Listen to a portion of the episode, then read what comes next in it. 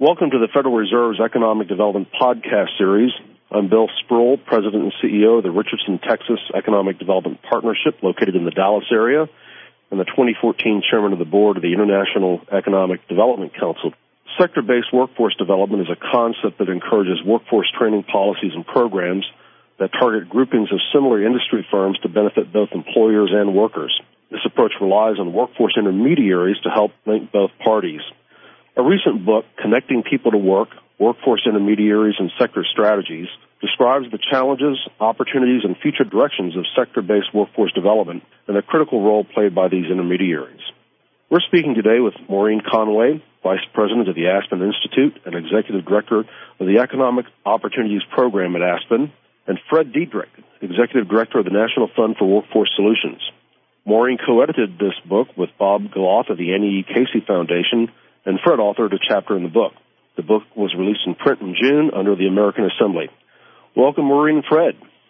The book is focused on workforce intermediaries. Maureen, could you describe for us the types of organizations that are workforce intermediaries and what is the critical role they play in the workforce development system that led you to focus on them? And perhaps importantly, how have workforce intermediaries changed their approaches to connecting people with jobs in the last decade, and how do you expect that will evolve in the future? A workforce intermediary is a broker of resources and relationships that aims to meet the employment needs of job seekers and the workforce needs of employers. A lot of different types of organizations can play this role in a regional economy, ranging from public agencies to local nonprofits, labor management partnerships, community colleges, and temporary staffing agencies. However, in this book, we were primarily interested in organizations that aim to help people facing particular challenges in today's labor market and to address those challenges so that workers get to better employment opportunities than they otherwise might and can ultimately find work that supports them and their families. Over the past decade, workforce intermediaries have been focused on their employer customers and they've really made a lot of progress in terms of learning more about the needs of their employer customers and how better to prepare workers to meet those needs. And this in particular is where the advantage of a sector strategy really comes in, as it allows a workforce intermediary to develop specialized knowledge about the industry sector, to understand its culture, customs, and trends within the particular industry, and develop a deeper set of relationships that are really critical to them being effective in matching workers and employers within that industry. One of the troubling things that we've seen emerging is that, and really this has been coming over a long period of time, but particularly since the recession, local workforce intermediaries are struggling to connect the number of workers that are coming to them with jobs that can provide a true livelihood. I think the next frontier is to really think about different kinds of relationships with employers and how to think about supporting these employers in ways that they can think about reorganizing work and building workplaces that are supportive of worker success while still maintaining successful businesses. Fred, tell us briefly about the findings from your chapter on industry partnerships what is an industry partnership, and how do these partnerships interface with existing workforce efforts?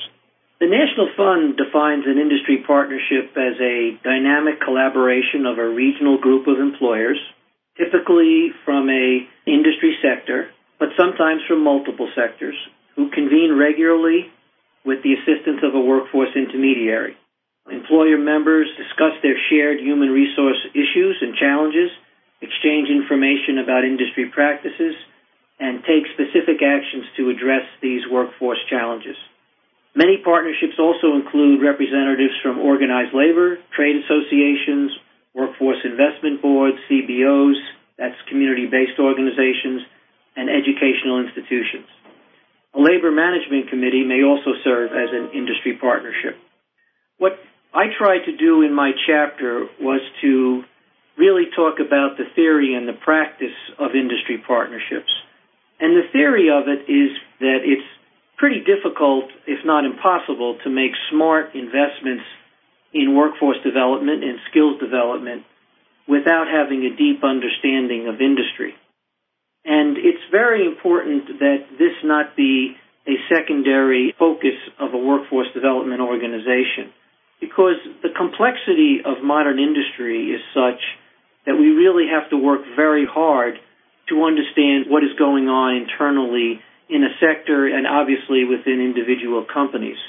We have seen in our work lots of examples of where if you can get into a partnership, if you can organize a good partnership with employers, they reveal information that is really not available anywhere else.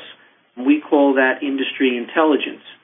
And this is extremely important to training providers, educational institutions, and economic developers because they need to understand what is happening right now and what is likely to happen in the near future.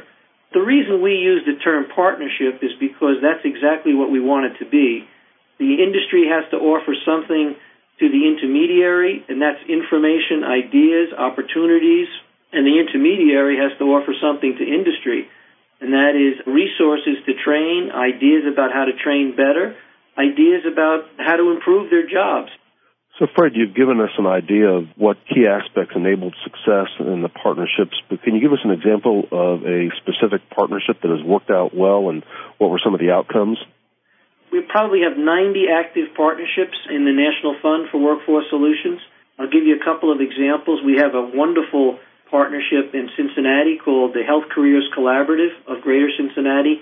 They've uh, interacted with almost 5,000 people over five years, and they've placed a lot of these folks in jobs, but also have been able to place a lot of the folks that are already working into higher wage jobs, many of them making over $15 an hour. We have another example with Maritime Workforce Partnership in Mobile, Alabama. They've served over 500 people and placed about 400 people in jobs. Again, about 125 of those making more than $15 an hour. We have others in Seattle, the Port Jobs Initiative, which is a great and interesting and innovative initiative that engages all the employers at Seattle Tacoma Airport and helps anyone who comes into the port job system to get a feel for what those jobs are. And they've worked with over 2,500 participants. And then we have a little smaller ones like the Biotech Institute of Maryland, which is focused mostly on people who are on welfare, mostly uh, women who are with children who are on welfare. They place folks after they graduate from their training partnership into jobs with institutions and a whole variety of health science companies and research organizations in the Baltimore, Maryland area. Maureen, the book also addresses systems change how is this systems change conceptualized in a workforce development context, and why is it important? The systems change concept is about trying to solve a problem rather than continuing to work around it. I'm going to build on a couple of things Fred mentioned.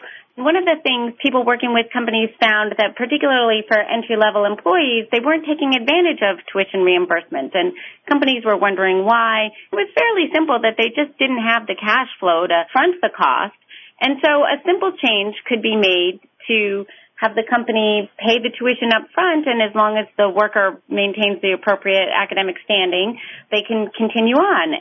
So that's a simple example of a systems change and it's just addressing that piece of an employment system in a way that creates a change so that it creates an opportunity for a whole set of workers without you having to touch each one of them individually.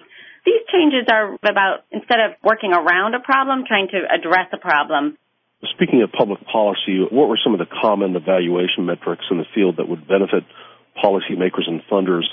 When we think about the outcomes of this work, we talk about them benefiting workers and benefiting employers, and then we also just talked about systems change. So those are three areas of outcomes. I think we have a pretty robust set of outcomes for measuring wages, hours worked, etc we sometimes miss some elements that are important to workers' economic stability, such as reliable schedules. Sometimes we measure or don't measure employment benefits such as paid leave, health, and retirement. But I think in general, we have a reasonably good set of measures for thinking about how do we look at benefits for workers. I think the bigger miss is looking at the outcomes for employers and how do we see the cost of things like turnover being reduced, or the benefits of people being more productive? How do we capture those and show how those benefit the business in ways that the work is better supported and can continue? The third area I mentioned in terms of evaluating systems changes is a much more complicated thing to think about evaluating in the way we typically think about it, but I do think documenting and sharing more practices around them and how they are important and contribute to the work is also a key thing that should be done and that evaluators should be paying more attention to as they do their implementation documentation for this kind of work. Based on what you've learned, Maureen, from your research for this book, what are the types of regional policies or approaches are needed to better support a strong workforce ecosystem? It's hard to support a strong workforce ecosystem if you don't support strong workforce organizations. To think about how do we provide some consistent and not episodic funding to key organizations that are providing value in this work is a key piece of this that organizations can build the skills of their own workforce and really be more effective in doing this work. And also in line with that, within funding streams, building incentives to work across institutional lines. I mentioned earlier the array of types of organizations and different types of organizations bring different skills and capacities to this work. There are community colleges, there are community-based nonprofit organizations and social service providers that provide important elements of economic stability to workers so that they have the time and space in their lives to actually learn something and build their skills. There's a whole range of organizations that can play a role in sector strategies and I think providing some incentives to work across institutional lines is important. And there's a whole range of organizations that can play a strong leadership role in this work and I think having some flexibility so that those organizations can emerge and really work to their highest capacity is also really important. Thanks to both of you for speaking with us today. This concludes our podcast with Maureen Conway and Fred Dedrick. The Federal Reserve's ninth biennial Community Development Research Conference will be held in Washington, D.C. in April 2015. The conference will address a diverse set of issues shaping community development policy and practice. More information on the agenda and registration details will be available at the St. Louis Fed website. For more podcasts on this topic and others, please visit the Atlanta Fed's website at frbatlanta.org if you have any comments or questions, please email podcast at frbatlanta.org. Thanks for listening.